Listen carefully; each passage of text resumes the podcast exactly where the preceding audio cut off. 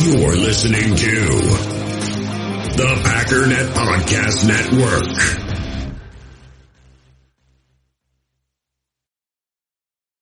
When you need mealtime inspiration, it's worth shopping Kroger, where you'll find over 30,000 mouth-watering choices that excite your inner foodie. And no matter what tasty choice you make, you'll enjoy our everyday low prices, plus extra ways to save, like digital coupons worth over $600 each week. You can also save up to $1 off per gallon at the pump with fuel points. More savings and more inspiring flavors make shopping Kroger worth it every time. Kroger, fresh for everyone. Fuel restrictions apply.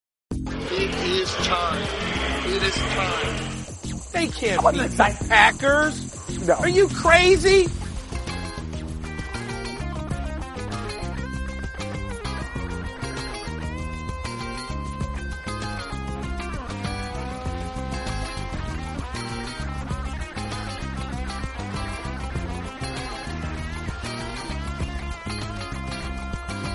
You're listening to Cheese and Packers, a project powered by the Packernet Podcast Network. I'm your host, JJ Lahey. This is the tight end uh, NFL draft preview. We did wide receiver, football on that. That's done. Uh, the plan is in the next couple of days to get a uh, an offensive line pod up for you. I gotta say, um, I feel like we're running out of time. Um, I don't think I got an early enough start this year on putting together my board. Um, it's massive. There's so much information in it. And I still feel some disappointment and frustration, I guess, with my lack of ability to uh, really, you know, rank this tight end uh, class. You know, we know that um, Gutey said this is one of uh, yeah, this is one of the three positions in this draft class that he singled out as being you know, exceptionally good, along with edge and corner. I really do think that he is fully intending to uh, dip early and often into this tight end class. I, I, I, all signs are pointing that way. I mean, there's just no tight ends on the roster. Um, are they going to bring back Marcedes Lewis? We don't know. Even if they do, you just don't have enough guys there. And um, it, it, it's not even the comments that Gutey made to uh, Larry McCarren a couple months ago, but even back at the NFL owners meeting, Gutey was talking to the media and they asked him, you know, kind of to tip his hand about if he was going to uh, take any swings at tight end, and um, he refused to answer, but he was just smirking from ear to ear. I mean, this is clearly a position that he's um, interested in in this draft. Uh, so I do think it's really important before we talk about the available tight ends in this draft to talk about what the Packers' needs at tight end are. So the Packers um, have three distinct positions that they employ that all have tight end next to their name on the roster. Okay, you can use any tight end that you have in any of these capacities, but obviously they prefer to have a guy who has the skill set and and physical traits to do the best job so that you have these distinct types of tight ends. And the really easy way to differentiate between these three is just to picture the three guys that they have had doing these roles over the past few years. And so your first type of tight end is just sort of the, the prototypical Travis Kelce. This is called your dual. I tend to think more so of this type of tight end being lined up in the slot a little bit more. Um, the numbers sort of bear that out, but it's it's not. That's not typically where you find this tight end. So obviously, in the past few years, this has been Robert Tonyan. Previously, it was Jimmy Graham, um, and you do typically find this tight end lined up in line but there's a lot of uh, routes run. This is this is a guy who, you know, the the defense does have to account for as a receiving threat. You know, when Marcedes Lewis runs out there and runs a route and catches a pass, it's kind of a surprise. It's almost a trick play. With Robert Tonyan, it's expected. All right. This is certainly the easiest type of tight end to picture. And I think I, I kind of would say I think this is the easiest type of tight end to find in the draft. I mean, most of the tight ends that you have heard of or that you are thinking about do fit this mold. And, you know, uh, Dalton Kincaid, huge name in this draft class, prototypical dual tight end. He's, he's basically just a large wide receiver. Um, you know, the, the, the issue comes with that a tight end needs to be able to block. and so even though your dual tight end does run routes and is one of your primary uh, pass catching uh, offensive pieces, you still need him to be able to block. And uh, Robert Tonyan's uh, blocking grades via PFF usually were never very good. Um, I always felt like he actually was a, a pretty impressive blocker, just in terms of like the eye test. And, you know, I, I, I was not the biggest fan of Robert Tonyan while he was here, but I think that there was a lot that he brought that was valuable. And, and I think about some of the times when we had him, um, you know, the, the San Francisco game early on in the year in 2021 is one that always comes to mind when I think about Robert Tonyan, and this was Yosh Nijman in one of his very first starts ever for the Packers, going up against Nick Bosa, and I remember they put Tonyan over there on his side and helped, you know, had him help chip block uh, Nick Bosa all night, and you know there there were some there were some pretty impressive reps, in my opinion, where Robert was was putting Nick Bosa you know, back on his butt. again, Tonyan's grades, his his blocking grades were never good. But as far as the eyeball test, I thought he did a really good job um, a lot of the time as a blocker. So you already probably know where we're going with the other two. Uh, the Marcedes Lewis type, which has been Marcedes Lewis for most of the last few years, that is your inline tight end, sometimes called your Y tight end. And the name of the game here is you have to be a good pass blocker. Obviously, run blocking is a big deal, but I think pass blocking maybe is the biggest difference between the dual tight end and the inline tight end is that on a lot of pass uh, passing downs, you're going to send Robert Tonyan out there to run a route, and you're going to have Marcedes Lewis in to help max protect the quarterback.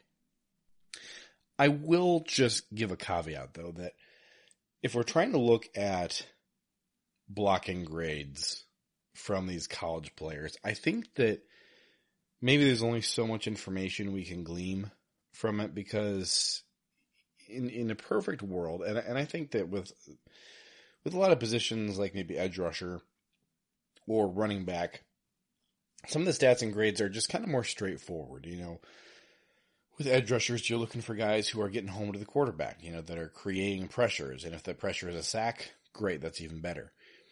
And, you know, there, there's not so much nuance there. You know, there's obviously, you have to take into consideration, you know, is the guy doing what he's supposed to on this rep? Is he in the right spot? Obviously that matters and run defense and setting the edge and all that. That does factor in, but you know, typically when you are evaluating edge rushers, how well they are doing rushing the passer is pretty black and white. You know, as as long as you aren't hung up on the difference between, you know, how much sacks mean versus pressures mean. If you're if you're just looking at how many pressures you're creating, it's it's pretty black and white. I think with with tight end and blocking, there's some nuance here because number one, as a tight end, you're often going to be physically outmatched by whoever you are going up against as a blocker. Um, if that other, you know, if if that defender is an NFL player, but a lot of the time, a tight end is just one of the most freakishly physical and huge players on a football team.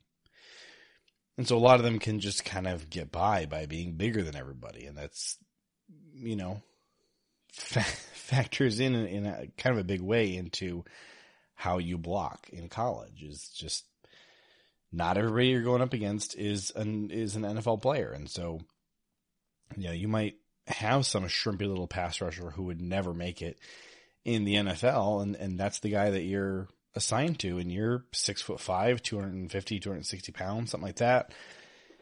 You know, you can just be bigger than him. And then there's the question of why are you back to pa- to to pass block or or you know at all instead of being out there running routes? Does that say more about you as a negative in the receiving category than it says positive about you, you know, as a blocker. So these are just some of the, the nuances that we have to take into consideration. I think this is why tight end is a challenging position to scout because it's it's just not straightforward. You're doing different things all the time. You have so many different types of responsibilities and as you're trying to evaluate a prospect, I mean, unless he's just across the board great at everything he does and super athletic, you have to make some judgment calls here about, I mean, like even Michael Mayer, okay? Um, I'll just give you just a little preview here. You know, similar to when we did wide receivers, I have the tight ends here broken into tiers. You got tier one, which is um, athletes who were productive in college. Tier two is just athletes who didn't meet the uh, production thresholds.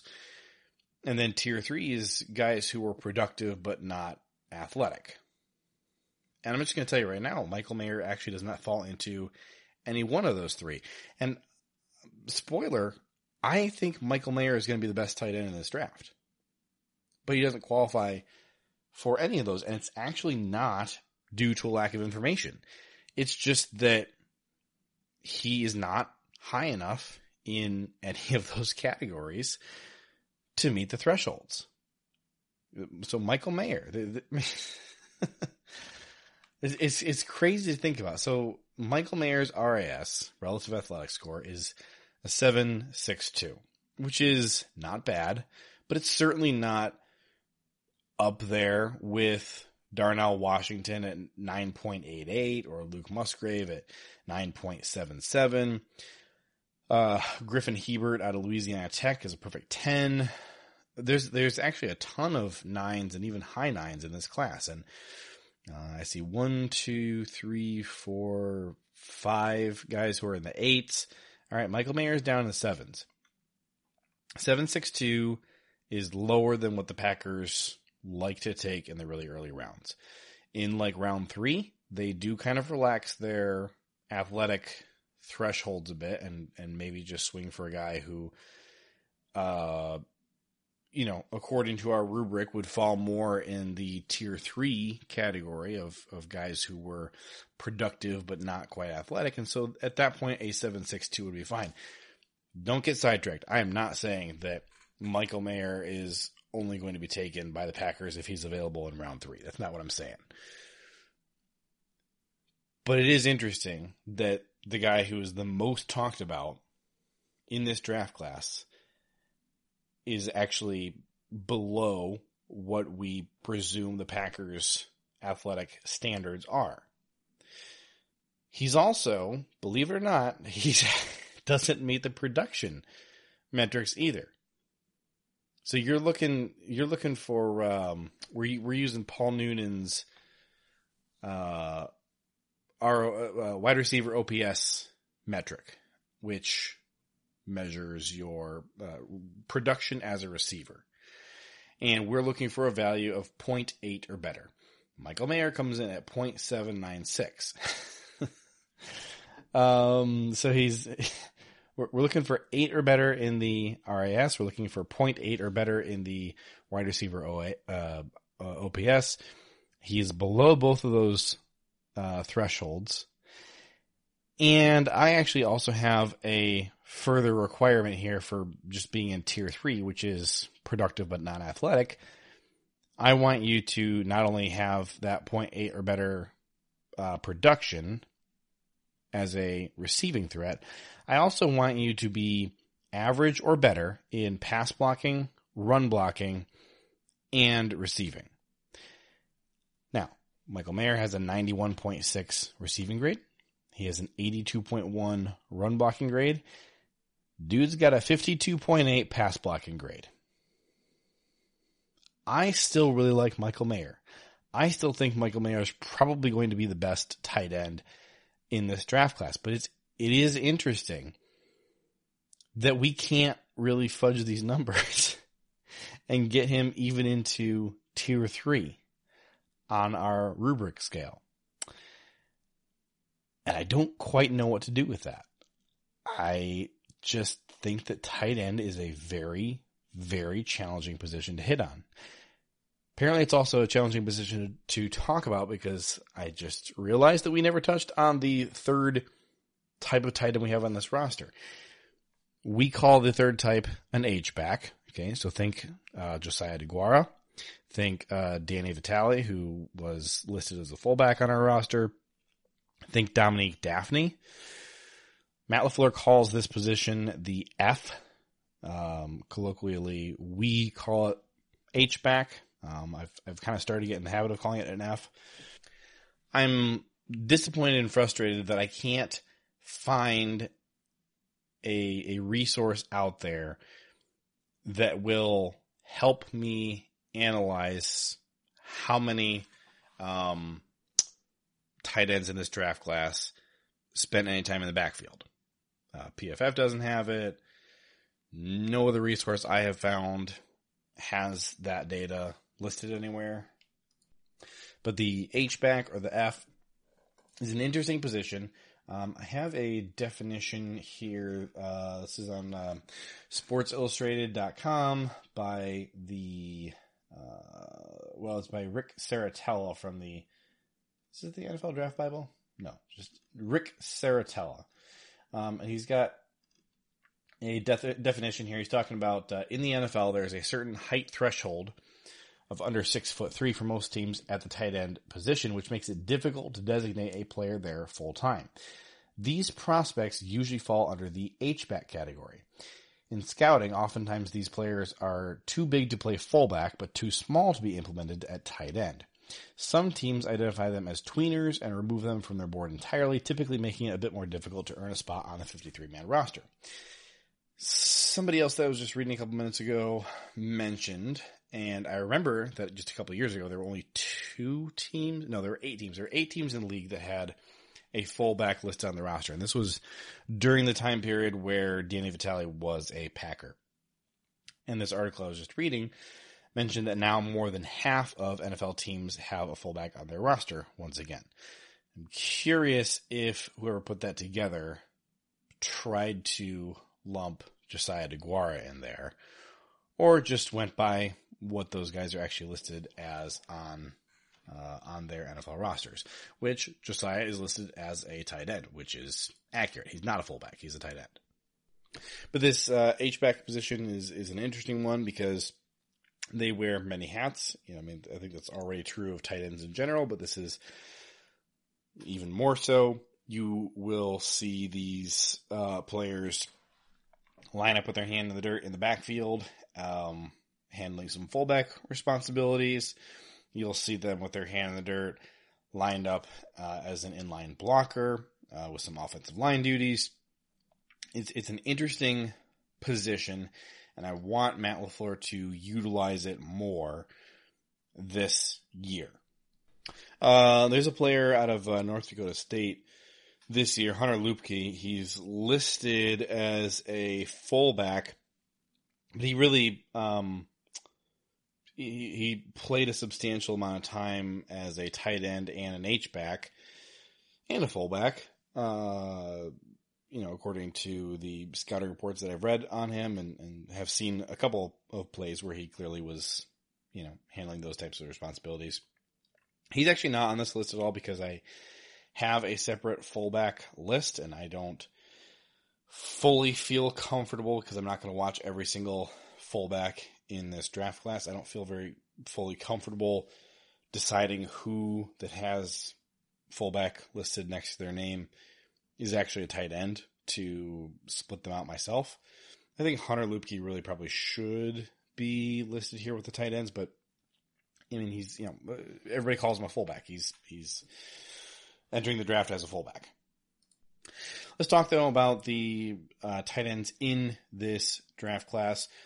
I do have snap counts for guys who were inline blockers. Um, I have snap counts for how often you were run blocking or, or pass blocking. Who uh, who did the most pass blocking? It was um, holy moly. Caleb Warren out of Rhode Island had 410 pass blocking snaps. That is absolutely insane. 410. Second highest was Jamal Turner out of Toledo with 99. That's uh Caleb Warren. I don't know that you are a tight end, sir. Uh, you you might just be a tackle, my friend. The funny thing is, uh, Caleb Warren didn't even grade out as a good blocker. 53.6 pass blocking, 57.9 run blocking. How many, uh, he only gave up 19 pressures. I mean, I guess that's, you know, that's, that's pretty high. One sack, 11 hits, seven hurries, 19 pressures, six foot three, 245 pounds. This doesn't really matter. This guy's not going to be a Packer. All right. Full disclosure. I recorded all that at 2.30 last night and then I went to bed. So, uh, good morning. Going to finish this pug now. Um, we and I we have to take an ad break because I did not do that yet. We're going to do our sponsor break, and then I'm going to break down the specific individual tight ends um, who do meet what we're looking for for the Packers. Passion, drive, and patience. The formula for winning championships is also what keeps your ride or die alive. eBay Motors has everything you need to maintain your vehicle and level it up to peak performance superchargers, roof racks, exhaust kits, LED headlights, and more. Whether you're into speed, power, or style, eBay Motors has you covered. With over 122 million parts for your number one ride or die, you'll always find exactly what you're looking for. And with eBay Guaranteed Fit, your part is guaranteed to fit your ride every time or your money back. Because with eBay Motors, you're burning rubber, not cash. With the parts you need at the prices you want, it's easy to make your car the MVP and bring home huge wins. Keep your ride or die alive at ebaymotors.com. Eligible items only, exclusions apply. All right, so for starters, um, in terms of thresholds for the Packers, we're looking for guys who are six foot four or taller for uh, traditional tight ends. If we were looking for an H back, although you know I think we like Josiah, if we're looking for another H back, you could look at a guy who is six three or shorter. Looking for a guy who is at least 245 pounds. Actually, that eliminates a ton of players. I'm not joking. Um, so your your stereotypical traditional NFL uh, tight end draft prospect, the kind of guy who gets talked about a lot, they all measure in at virtually exactly 250 pounds. There's a bunch of guys in this class who are substantially smaller than that, which surprises me. We've got a lot of 229, 220, 217, 235, 221. Uh, what are some other really shrimpy guys? 230, 235, 234. Here's a guy, 180. 5'10", 180. There's, there's no way this guy actually thinks he's a tight end. He went to Davidson. That's in the Pioneer League. 59.6 overall grade. Uh, 71.6 pass blocking grade. Forget that guy, though. We're not drafting a 5'10 tight end. No offense to him, but no thank you. you can play something else, at fullback or something, I guess. I don't know. Um, and then uh, 40 time, we're looking for 4 7 or better And then for a three cone, we're looking for seven two five or better. And that's really about it. We got those four thresholds. That limits us down to just five total tight ends. And those would be Luke Schoonmaker, Luke Musgrave, Tucker Kraft, Josh Whyle out of Cincinnati, and Zack Kuntz on Old Dominion. You've probably heard of Zack Kuntz already. So that's just five guys. So we're gonna, if we want to talk about more than just five tight ends, we're gonna have to be a little bit more lax in some of our um, standards here. There's a couple guys. So the three cone is kind of the one that's limiting us the most here. So I'm gonna, what I'm gonna do is I'm going to clear out, uh, just specifically the guys who have bad three cones because part of the problem is here we have quite a few dudes who just don't have a three cone. So let's see who all we can just get like an incomplete grade for. So uh, that would eliminate six guys who are uh, in one of our three tiers, which would be Lachlan Pitts out of William and Mary, Davis Allen from Clemson, Ben Sims from Baylor, Chancellor Brewington from Nebraska. Here's a name you might have heard, Brayden Willis out of Oklahoma. Uh, he is, has been a top 10 tight end for me. Um, let me see here. Thomas Greaney out of Albany is the sixth guy. So, uh, Lachlan Pitts out of William and Mary. He meets all of our, uh, production thresholds that we're looking for. His RAS is a little bit lower, probably dragged down in part by his very poor three cone and 40. So he'd be the only tier one guy for us. Overall, I'm, I'm really not disappointed about eliminating any of these six guys. Now, having said that, there is one guy, Michael Mayer. Again, he's like just on the cusp of getting eliminated from like a ton of stuff. And his three cone is a 726. We're looking for 725. Not going to quibble about, quibble about a, a, what is that, a hundredth of a point? We don't care. I'm not eliminating Michael Mayer because he's 0.01 points off on his three cone. Let's talk about um, height. As the, you know what? Let's see. We got some 40 times. Let's look at the 40 times and see who doesn't make the cut based on 40 times because I think this is a little quicker. Because the only guys you might have heard of, I guess there's really only one dude, and that is Payne Durham out of uh, Purdue. Now you, you've got guys who didn't make the cut on their 40 time, but also didn't make the cut on their three cone time. So this is guys who are already limited by or or who have a good enough three cone, but are being eliminated because of their 40 time. It's it's uh, Purdue's Payne Durham. Um, overall, doesn't seem like a super exciting player. Anyways, I had him as my tight end 20 is a 67.6 PFF grade. Um, okay receiver, poor blocker, mediocre athlete, um, subpar college production.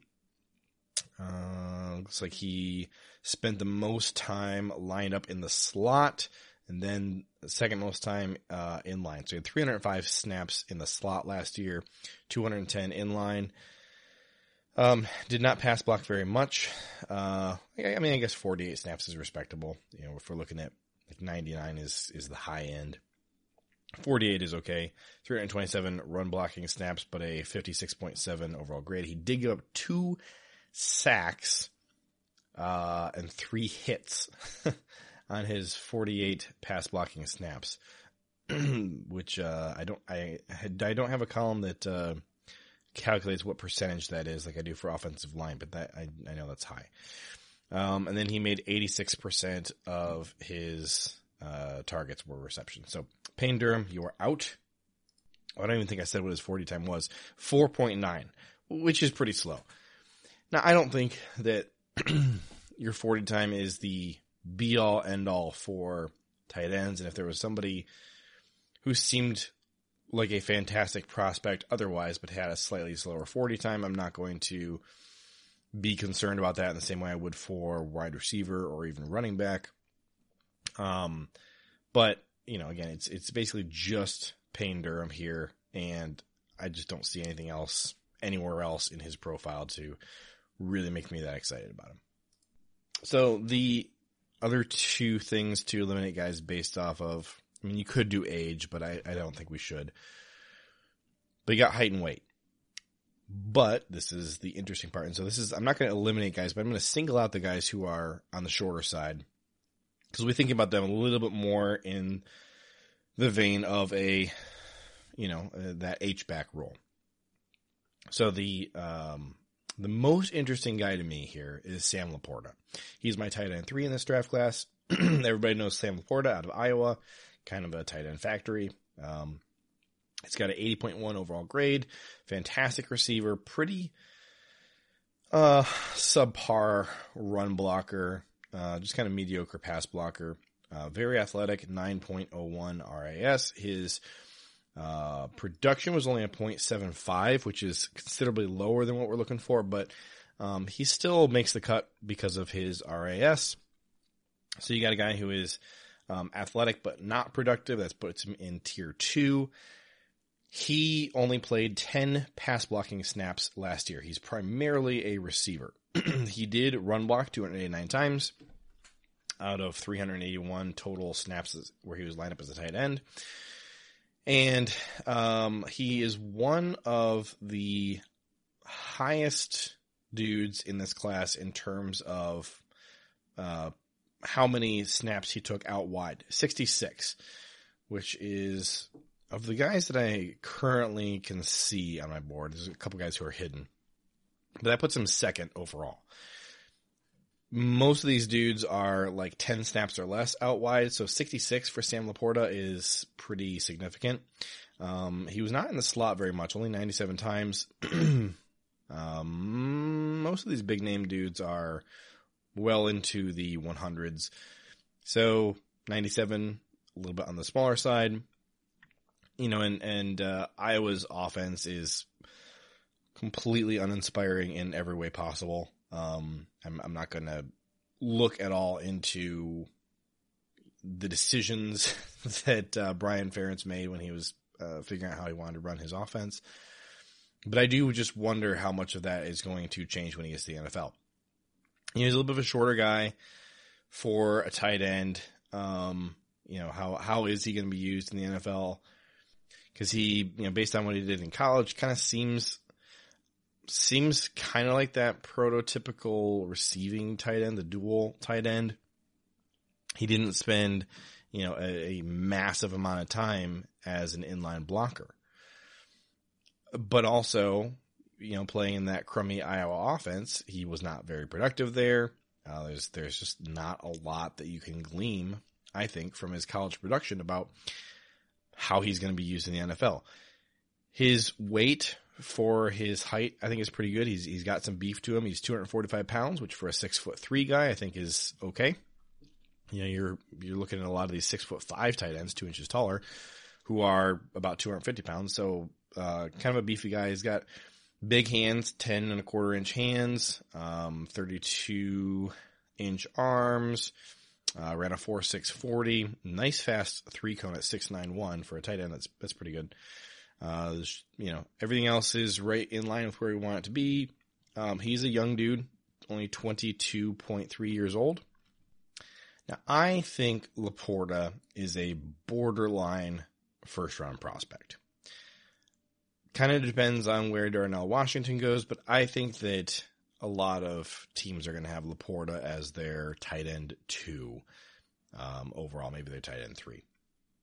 Scouting report here, uh, NFL Draft Buzz, who I've been enjoying this year, runs wide receiver routes in addition to tight end routes. His route tree is massive, showcasing his football IQ. Very reliable target on passing downs, very rarely drops a pass. Let me check that. I should have that stat. Drops. Uh, he has six total drops on 90 targets. So I don't know. I mean, I think that's slightly high. It's not awful, but it's it's a little high.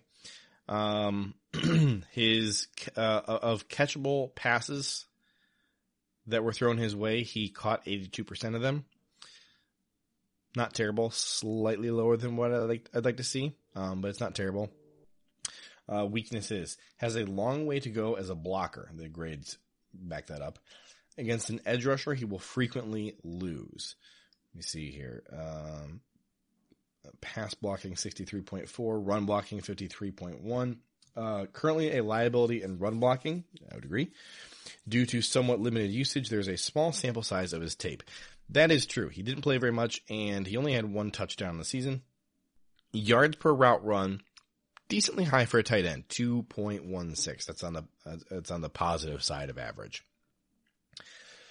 Uh, let's see. Player comparison: Tyler Higbee, LA Rams. Sam Laporta, while having a long way to go as a blocker, is an effective first down converter. He will flourish in an air raid offense such as the Chiefs or be underutilized in a run heavy offense such as the Titans. Bad news for us. At his best, he is used to create he's used to creating mismatches against linebackers. At his worst, he is used as a run blocker. He showcases above average IQ, which will translate well as he begins learning from NFL coaches. While he currently locks in blocking technique that is easily fixable, and he shows great willingness to learn. Being that he is one of the only bright spots in Iowa's offense, his stats are not reflective of his true talent. At his current draft value, consider him great value in the third round and beyond. He's a reach in draft rounds one and two. I think that uh, this is a nice uh, full picture of Sam Laporta. Seems to me that as a Packers tight end, it's not the perfect fit. I would call him a developmental Packers tight end. Which, to be fair, every tight end in the NFL is going to be developmental. But if you're a liability in run blocking, I don't know how much playing time you will see uh, your rookie year as a Packer. So I like Sam Laporta a lot just as an individual player. As a Packer, I'm not as high on him as I am on some other guys. All right, the only other shorter guy that I want to highlight here, really, oh, I don't know. I guess there's a couple guys, but Griffin Hebert um, out of Louisiana Tech, which is in uh, Conference USA, he's a tier one guy for us based on production and athleticism. He had a, a 10 RAS. Um, his overall grade was 61.4, largely dragged down by a horrific run blocking grade of 35.8, which I think might be the worst run blocking grade out of any tight end that we're considering at all. He is six foot three, 229 pounds. Um, okay receiver. Um, hardly did any pass blocking, kind of a minimal amount of run blocking. Uh, he lined up in the slot kind of a lot at 132. Griffin Hebert to me, I think as a as he he's definitely a tweener type. I think he has a lot more in common with wide receivers than he does a tight end. Very athletic, but very undersized, and it seems like the lack of size maybe is contributing to him being a poor blocker. Does not seem to be on most people's minds either. Um, in terms of scouting reports that are available, there's not much out there. There's some interviews with him. Um, Ourlads has a scouting report that doesn't really have much in it at all. There's nothing here. This is the only scouting report I've seen on Google, and it's blank. Uh, Griffin Hebert, five facts on the Louisiana Tech football wide receiver. I'm I'm telling you, everybody lists him as a tight end. I think he's just a bad wide receiver and is trying to make it as a tight end. But he's freakishly athletic and was a productive receiver. I guess I don't know, to, know how to justify that. Like he was very productive, he's very athletic, but he's trying to make the move to tight end. Despite not having the size to play tight end. So I wanted to highlight him because of the 10 RAS. I think players like that are interesting, and he is a tier one guy, but just way too small. I, I, I just way too small and from a tiny, tiny school. I don't think that um, a guy with as many question marks and limitations as he has is going to draw any attention to little old Louisiana Tech. I think you'd have to be kind of a freak, um, you know, kind of the way Christian Watson was to draw this attention. So I, I would guess he's not really a consideration for the Packers.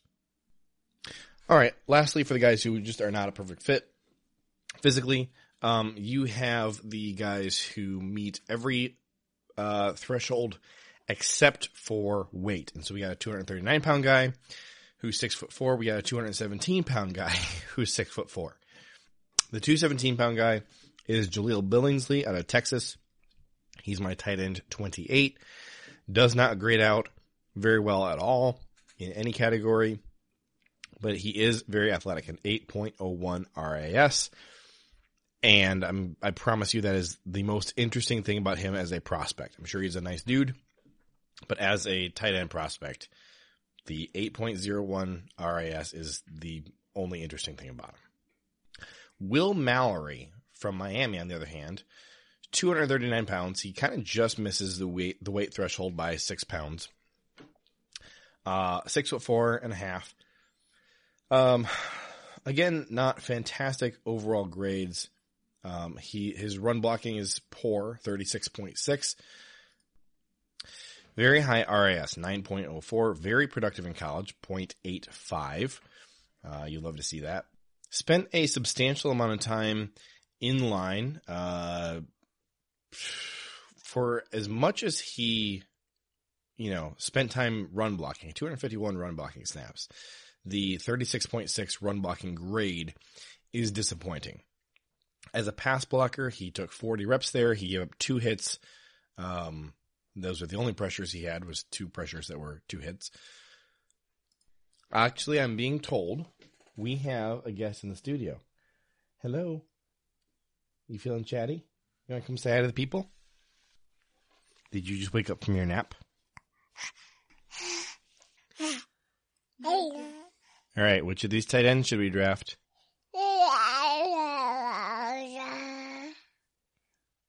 Can you say Dada?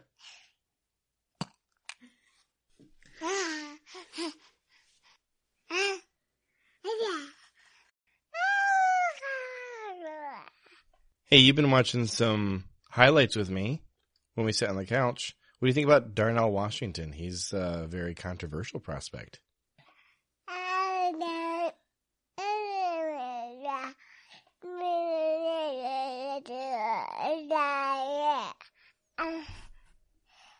All right, thanks for coming on here. Do you want to come on again sometime soon?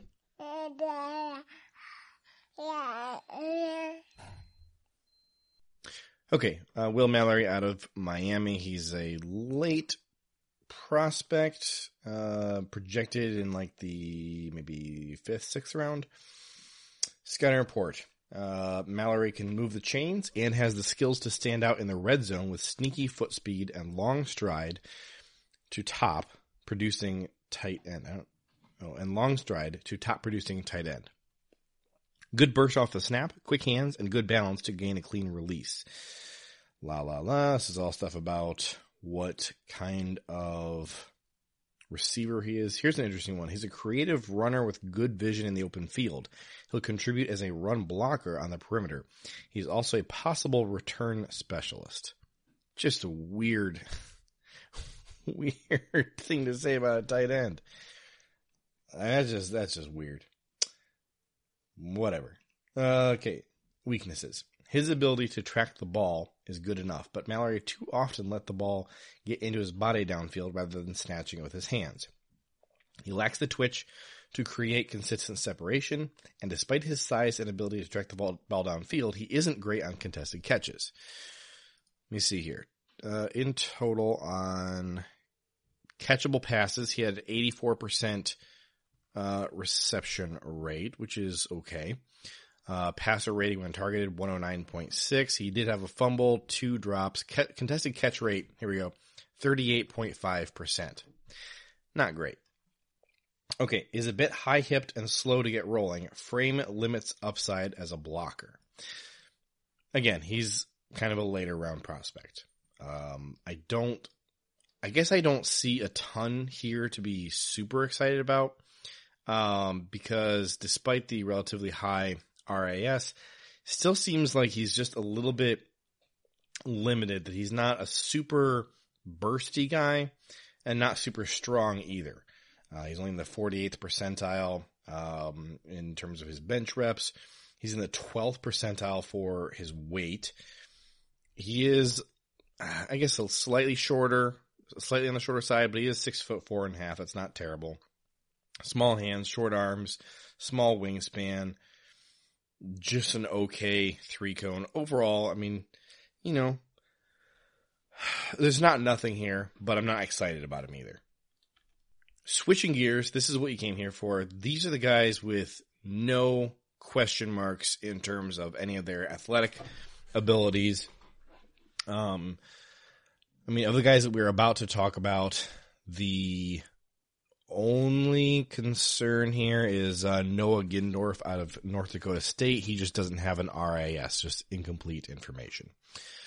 Um, okay, so there are six guys who meet all of our thresholds. And there's another couple guys who have some incomplete grades. Darnell Washington did not do a lot of the agility stuff, so he's incomplete. Uh, same with Noah Gindorf, I just mentioned. so really it's it's it's five guys plus Michael Mayer because Michael Mayer, you'll remember, he was just 0.01 uh, points off on his short shuttle. So we're going to fudge that rule with him just slightly and include him in here. So we got six tight ends who match everything we're looking for physically, plus an additional, mm, I'm going to say three who have incomplete grades. So we're going to start with the four guys who are tier one. They are athletic and they were productive. That would be uh, Luke Schoonmaker, Luke Musgrave, Darnell Washington, and my guy, Tucker Kraft. Uh, I'm not going to talk about Darnell Washington because you know who he is. Um, I'm also not going to talk about Luke Musgrave very much. Here's the only thing I'll say about Luke Musgrave. Very small sample size in college, both in 2022 and in 2021 and I don't see a ton that I really love about him. I think he's fine, but not he's not one of the top tight ends for me. He's fine. The interesting thing is though, as a receiver, he actually does meet and exceed the thresholds we're looking for for productivity. Now, based on based on what you see from him in an average game, he's not that productive. But he had a couple games, and again, his, his sample size was so small, but he had a couple games where he just stood out so much as a receiver that it just raised his average through the roof. So he's got a 0.94 productivity. Remember, you're looking for 0.8 or better, and then 0.9 or better means you're, you know, kind of, uh, kind of great. So he's 0.94. This is actually the highest out of any of the guys that we are going to be looking at uh, on this list. Second highest would be Darnell Washington at 0.925. So 0.947 for Luke Musgrave is, is pretty good. Um, he's a 9.77 RAS. Not a good blocker at all. Uh, that's something they'll have to teach him. But he only took three pass blocking snaps in college and he gave up one hit, so that will hurt your overall grade. His run blocking, he only had 54 snaps. Again, the guy just such a tiny sample size in 2022 and 2021. Uh, 54 run blocking snaps. Um, as a receiver, well, I guess I don't know about as a receiver. He had um, he had 31 snaps where he lined up in line, six out wide, and 23 in the slot. I just there's just there's so little that I feel like we can really glean about what type of a player he is from this tiny sample size. Like you like what you saw, but you saw so little of it. And again, you know, he's got just these one these two games really that just blow all of his averages just through the roof. So 3.38 yards per route run is massive. Everybody else who's on this list is in the high ones or the low twos. He's 3.38. Uh, he was on the Feldman's Freak list for 2022 at number 27 overall. Currently projected to be a an early second round pick. So the Packers are picking at 45. He's currently consensus pick number 45. Uh, let's see here. Contested catch rate, 33.3%. Pretty easy to do the math on that one. He had just three contested catches. one touchdown, in 2022, 132.4 passer rating when targeted, one drop, no fumbles, zero missed tackles forced, um, 15 total targets, got 169 yards. Short story here is there's a lot of people who are just super geeked out about him because of his athleticism and because of his one good game in 2022. uh, or I mean, sorry, uh, 2021. I just there's just it's such a small sample size for this Oregon State prospect. I just I have a hard time signing off on it. Maybe the the Packers just really do get geeked out about him and about what they think his ceiling could be. I, it's just too small of a sample size, and I feel like you, there's a decent amount you would have to teach him when he gets to the pros. But again, that's going to be true of just about every tight end. Um, all right. Luke Schoonmaker out of Michigan. I watched Luke play um, a lot last year, and I was just kind of always un, um, uninspired, underwhelmed. He's a good, very good pass blocker. 79.6 uh, pass blocking grade. He allowed zero pressures on 18 pass blocking snaps. He run, it was run blocking 309 times, earned himself a 55.7 grade. You're not going to see a lot of these guys with good run blocking grades. Um, Michael Mayer had an 82.1. Nick Kallerup out of Minnesota had an 82. Those are both very good. That's about it in terms of the top tight ends. Nobody else was really that good. Uh, Noah Gindorf had a 73.5. That's the third best on the list. Um, so Luke Schoonmaker, 148 snaps in line, uh, 56 in the slot. I think maybe, you know, you're looking at this guy who's six foot five, 251 pounds, kind of smaller hands and shorter arms and pretty good athleticism. I think that your temptation would maybe be to try and make him your inline tight end. But I think I think he's a pretty decent receiver. Um, I'm not going to call him like an upgrade over Marcedes in general, but I think you could see how he could be an upgrade in a year or two over what Marcedes has given us over the last couple of years. I think you could see that. Um, I'm not the biggest Luke Schoonmaker fan in the world, but I acknowledge that he kind of checks every box that you are looking for. And it seems like Gutey really likes Michigan, uh, like likes Michigan players. I really wouldn't be surprised if Luke ends up a Packer. Tucker Kraft, though, is kind of my guy. Um, what I really like about Tucker, you know what? I got to do the scouting report on Luke Schoonmaker. We can't just leave that hanging. Here we go. Luke Schoonmaker, uh, NFL Draft Buzz. Here's the highlights, the the pros. Uh, an impressive athlete who improved his stock at the combine and pro day.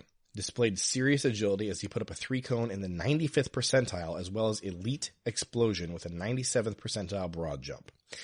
Has a strong, athletic frame with room for an additional 10 pounds of muscle mass, which I think would put him a little bit more in line with you know, kind of what Marcedes look Marcedes Lewis looks like. You you know, if, if you put ten pounds of muscle on this kid, he's six foot five, two hundred and sixty pounds. I think that probably would help him in the run blocking game and, and maybe the pass blocking game as well. Although he's already a good pass blocker. Um, soft, reliable hands center the big target for quarterbacks. Shields the defense and will let the ball into his pads to protect it when about to absorb a big hit over the middle has surprising deep speed given his large frame. He ran a 4.6340. This will be a matchup issue for linebackers at the next level.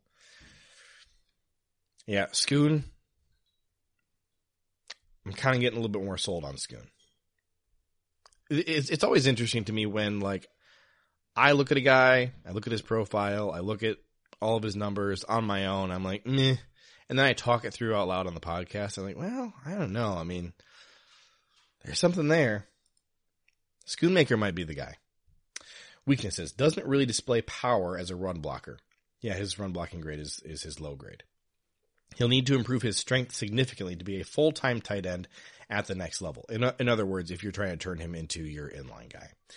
Schoon has consistently ran a limited route tree as a senior in 2022, and before that was featured very little as a receiver in any fashion is a bit stiff as a route runner, showing only average flexibility and burst out of his breaks. His ball skills are just average and doesn't fight for the ball as much as you would like. Is an overaged prospect, will be 25 as a rookie. Here's their summary. Luke Schoonmaker is an impressive athlete who has a nice combination of size, length, speed, agility, and overall explosion, and finally put up decent numbers in 2022 for Michigan. However, prior to 2022, Schoon was virtually invisible in the passing game, and so has a very limited body of work to review. His ability as a run blocker is just average and will need to bulk up to be effective at the next level. Pro teams hope that Schoon will become a much better pro than a college player and as a developmental prospect. He'll likely be taken in or around the fourth round of the NFL draft. One more thing I want to look at for him. Let's look at his uh, receiving stats here. Contested catch rate zero. Um, let's see, contested. Do I, did I not include contested, just the raw contested catches total in my board? Because I don't know if he had any contested catches he attempted here. So that's a failure by me. I got to put that in there later. He did have two drops, zero fumbles, uh, three touchdowns. He did haul in one Oh, sorry. Sorry. I'm looking at the wrong guy. Looking at the wrong guy. All right. Schoon. Uh, contested catch rate 28.6. Missed tackles forced 1. Drops 2. Fumbles 0. Touchdowns 3. Virtually identical across the board to Tucker Kraft, who we're about to talk about, except catchable receptions 88%. So catchable passes thrown your way. How many did you haul in? 30 or 88%. Pretty good. Um, I'm gonna officially ink Schoon in as my Marcedes Lewis replacement. Tucker Kraft is the next guy we're talking about, though. He has 100% uh, receptions on catchable targets. He was targeted 38 times. Uh, 27 of those were deemed catchable by uh, who was it? By uh, SIS Sports Info Solutions. 7.7 yards after the catch per reception. That's quite high for tight ends. He had 348 yards, three touchdowns, passer rating of 125.8 when targeted, nine missed tackles forced. I love Tucker Kraft and his game. He's young, 22.4 years old. That's more than two years younger than Luke Schoonmaker. Um, nice big broad jump nice uh, of of uh, ten feet two inches. His vert was thirty four. Um, his shuttle was good for a tight end, four two five. Three cone was seven oh eight, good for a tight end. His forty time was four point six, pretty good for a tight end. Uh, nice big hands, nice long arms, nice long wingspan. 254 pounds, six foot four and a half as a pass blocker, which he did 12 times, gave up zero pressures. Uh, he lined up 95 times in line, 51 times in the slot, and only uh, 18 snaps out wide. Run blocking, 215 snaps. He had a 69.6 run blocking grade. What I love the most about Tucker, besides the fact that he hauled in 100% of catchable targets, uh, what I love about him is that he is solid across the board. Every single grade or metric that we are looking for, he's above average. He's not elite at anything except for he does have elite athleticism. His RAS is 9.67 out of 10, but he is solidly well above average in every single category. Overall grade 79, Receiving grade 76.6, pass blocking grade 72.5, run blocking grade 69.6. His college production was a 0.85. We're looking for at least 0.8 or better. He's just solid in everything. A small school guy, which I tend to have concerns about. It was the biggest thing that I didn't like about Christian Watson was the competition he played against. And SDSU plays all the same teams that NDSU does. Um, I just, I really, really like Tucker Kraft. It's just like you look at all of his stats and grades across the board, and it's just a sea of green and blue. Just no concerns or questions anywhere. Let's look at his uh, scouting profile. So this profile says he is projected to be a third or fourth round pick. He's currently being mocked at the very tail end of the second round, early third round uh, on the consensus big board. Here's what his scouting report says. Strengths. Kraft has soft hands and uses his frame effectively to shield defenders, making him a major threat in the red zone. He can also turn upfield and break a tackle. Remember, he broke nine tackles this past year. Pretty good. Excellent as both a run and pass blocker, is a mauler in the run game and maintains a powerful wide base while in limited action as a pass blocker. Has developed into a good athlete looked impressive at the combine where most of his measurables were in the top 75th percentile. Like I said, just a sea of green and blue everywhere. He's solidly above average in absolutely every category. Broad shouldered, long limbed, a smooth ap- athlete who showed the ability to make plays downfield. Super versatile player can line up inline, outside, and in the slot. We did see that. Very productive player. Uh, until an injury happened in 2022, he was a consistent major factor on offense. Uh, let me see here. Anything else interesting? Uh, enormous catch radius shows the ability to get low to dig out passes. Good effort at the point of attack and second level as a blocker. Intelligent and will quickly acclimate to an NFL offense. For a an FCS guy at South Dakota State, that is a, a major endorsement. Weaknesses has a limited route tree at South Dakota. And the routes he does run are too often rounded. So there's some polish to work on there. I'm not too concerned about that. This is one of the concerns I had with Christian Watson was that his route tree was just super limited. They didn't teach him very much um, at North Dakota State. Didn't seem to hinder him very much when he got to the Packers. They were like, "We will coach you up, my friend." Uh, let's see, Tucker Kraft. While his hands are pretty good, he suffers from concentration drops due to turning and running before securing. He had two last year. Isn't going to overwhelm opposing DBs with elite speed and athleticism. Kraft really isn't a burner and doesn't have elite suddenness and will struggle quickly making sharp cuts. Summary. Tucker Kraft is a very solid pro tight end prospect. He has good measurables, which were showcased in the combine drills, a very productive college playing history, decent but not great hands, and has also proved to be a major contributor as a blocker. He doesn't come out, come without reservation, however, as he still looks a little raw and has managed to get things done at the college level mainly through athletic ability rather than technique. Something he will not be able to do at the pro level. Kraft has a eventual starting potential at the next level and currently looks like a third or fourth round selection in the 2023 NFL draft. I would wholeheartedly endorse drafting this guy in the third round. Uh, if he's available in the fourth round, absolutely snap him up. There's just, there's nothing to be concerned about here with him. It's, it's just all upside and decently high floor. Um, I just, I just like him a lot.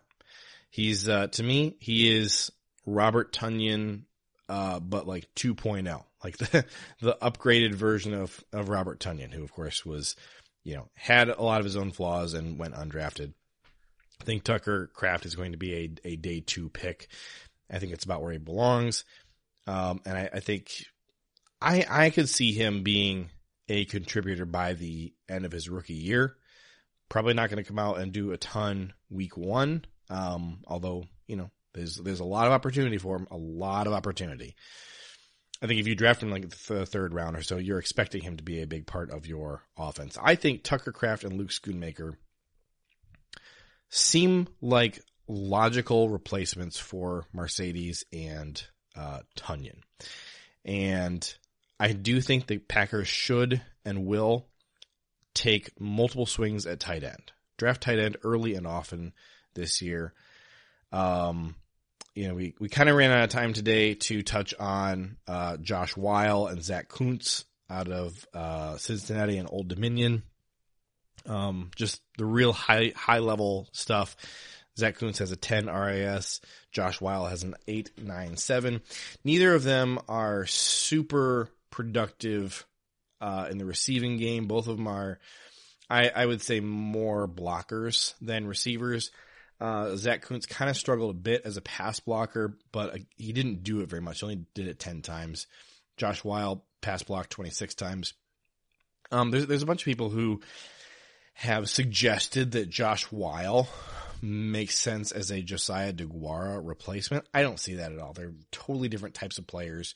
And I also don't think that Josiah DeGuara is going anywhere. I think that we like him.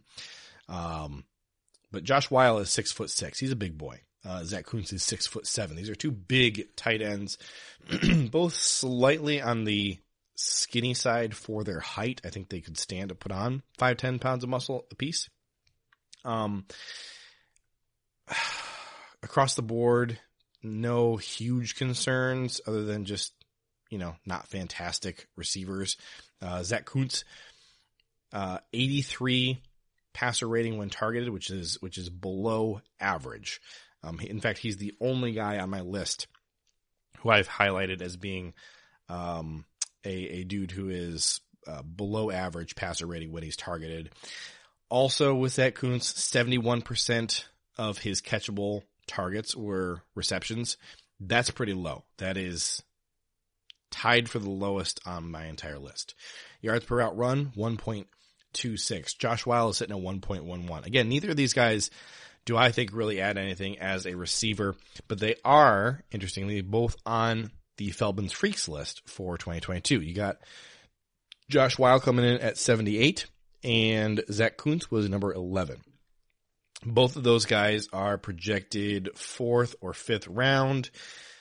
I wouldn't hate it. Um, especially, you know, Zack Kuntz, you love the physical uh, tools that he has. I think that he's very much a developmental guy. This is, I, I, I almost would like describe Zack Kuntz as, I don't know. Yash is maybe a bad example because Yash was undrafted, but I'm trying to think of somebody who you draft like solely because they're an athlete and have nothing, has nothing to do with what type of player they are. I just feel like Zack is extremely raw and moldable and you have to turn him into whatever he's going to be. I don't think he is anything right now other than an athlete. Uh, I guess I probably should also touch on Noah Gindorff before we wrap up here. Noah Gindorff falls into our tier three of he was uh, productive, but we don't have an RAS for him, um, so we just don't know. Looking at all of his measurables, you know, he just didn't participate in any of the drill, agility drills. We don't know how fast or explosive or strong he is. Um, as a receiver, um, he seems like he's got pretty sure hands. Uh, 142.7 passer rating when targeted. 100% of, of, uh, catchable targets were caught. Um, he was only targeted eight times though, so it's a very limited sample size. Big guy, six foot five, 263 pounds. Um, I don't really have any problem with Noah Gindorff. He is my tight end five overall. I do like him. Um, I guess I just feel like his profile is a little bit incomplete. I do. All right, I promise this is the last thing before we end. I'm I'm just going to read his scouting report. Whatever you do, if you're a shallow person, don't look up a picture of Noah Gindorff. He looks like an 11 year old kid. He looks like uh, Opie from the Andy Griffith Show. Okay. Here we go. Strengths. Fluid mover capable of creating some separation over the middle of the field. Long arms, soft hands, sizable catch radius. Um, consistently makes a clean catch. Catches well in traffic and shields the ball from defenders with his frame. Holds on despite being hit. Will fully extend, snatch, and stay in bounds. Um, I I did see that a lot when I was watching his tape. I I do really like Noah. Um, you know, in, in terms of things that concern me, it's it's really just the limited sample size. He kind of hardly played at all in 2022. He only had 70 snaps as a tight end. I mean, just minuscule uh, sample size. Like we were complaining about Luke Musgrave. Luke Musgrave had uh, 80 snaps and, and Gindorff has 70. So any of the con- uh, concerns I had about Musgrave are just amplified with, with Gindorff.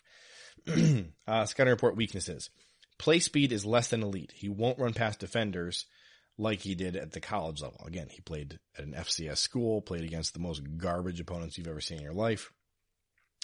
Uh, he has problems with drops when coming back to the action. He has some issues against press coverage. Sometimes spends too much time hand fighting at the line of scrimmage. Uh, you can you can train that out of him. High cut frame and limited power in hands prevent a top blocking grade. See, as a blocker, I mean, he, PFF liked him as a blocker a lot. 73.5 run blocking grade, 68.3 pass blocking. For a college tight end, that's about as good as it gets. Uh, let me see here. I mean, the only thing that you are kind of concerned about in his overall uh, athletic profile that we know of is that the bench was pretty low, 17th percentile for tight ends. Um, but yeah, again, only concern that I have with with Gindorff is just that it's such a small sample size, and so I don't really know where to project his value. Uh, let me see here, Gindorff. Currently, like a really late round pick, flirting with undrafted territory. Certainly a guy I would scoop up in like the sixth round. I'd be thrilled about him in the sixth round. No question about it. And, and he might prove to be, you know, a very, very, very high level tight end. Um, his receiving grade through the roof, 89.7. I mean, it's a very small sample size. He only was targeted eight times, but I don't know. I just, I like him a lot. But I mean, when, when I said he's flirting with undrafted territory, he's, um, according to NFL.com, uh, NFL mock draft database consensus, PFF, 33rd team, draft buzz, he averages out as an eighth round pick, which of course doesn't exist. Uh, 33rd team by far the highest. So he's averaging 261 for everybody. Um, 33rd team has him at 205, which is substantially, substantially better. That, that does put him within drafting territory. So, I mean, I, I like I said, sixth round, I think I'm fine with him. Um, you know, I, I don't think you need to wait until the seventh in the fifth round, is this the guy you're going to go for? I guess I might if I was drafting, um, but I there there's other good prospects available in the in the fifth round as well. I I will say I don't love the sixth and seventh rounds a ton this year in terms of what they look like, just off of you know consensus mock drafts and mock draft simulators and all that. By the time you get into the sixth and seventh rounds, I, I feel like it's drier than it has been in, in the last couple of years. So at that point, you know, Gindorff absolutely coming off the, the board for me in the sixth round. But I would be okay with taking him earlier if you feel like you have an insight into what some of his uh, benchmarking is, and if you feel like there's not limitations there. But again, I just got to slap that incomplete grade on him because we don't know anything about his agility or explosiveness, um, or, you know, even a lot of his strength stuff. So, man, he's got a big wingspan, eight foot wingspan. That's just incredible. eight foot wingspan. My goodness. On a six, uh, six foot, five inch guy. Love it. Okay. So those are the guys. Um, you kind of heard my crushes and obviously everybody knows who Michael Mayer and Darnell Washington uh, and Dalton Kincaid are. Um, you know, those are obviously exciting prospects to a lot of people. I'm, I think I'm lower on Kincaid and Washington than a lot of people are, and I think I'm higher on Michael Mayer than what his profile and stats and measurables should indicate. I think with Michael Mayer, I'm taking a little bit more of a feel approach. Like he just feels like a football guy. Like you just watch him, you just watch, you know, he just passes the naked eye test. You watch him and you're like, yeah, that's a guy who's going to succeed anywhere. so, you know, it, it, he's not the perfect prospect on paper, but I just think that he's, I think he has enough it that he's going to overcome all that. And that's super unsophisticated and not you know, any kind of a scientific or objective way to look at this. But Michael Mayer is my tight end one. And then, I mean, honestly, I, I, I like these guys that we talked about, Tucker Kraft and, and Luke Schoonmaker and uh, Noah Gindorff. You know, so these, these are some of the more exciting, interesting tight end prospects to me in this draft. Obviously, would be through the roof if we got Darnell Washington. But I think there's enough questions and concerns um, about him just as a person that if the Packers pass on him, I'm not going to be like, oh, you got to be kidding me. It's going to be more like, all right, so I guess there really was some stuff there that, that was concerning to him. So, all right, that's going to do it. We're going to get out of here. Thank you for listening to the tight end pod. I'm going to try and do the O line pod later this week. Trying to get Brian Mafia on to join us. Uh, not positive that the schedules are going to line up, but he will be on a couple of pods for us down the stretch here, I promise. So, uh, offensive line to come in a couple days. I will see you later. Have a good one. Bye bye.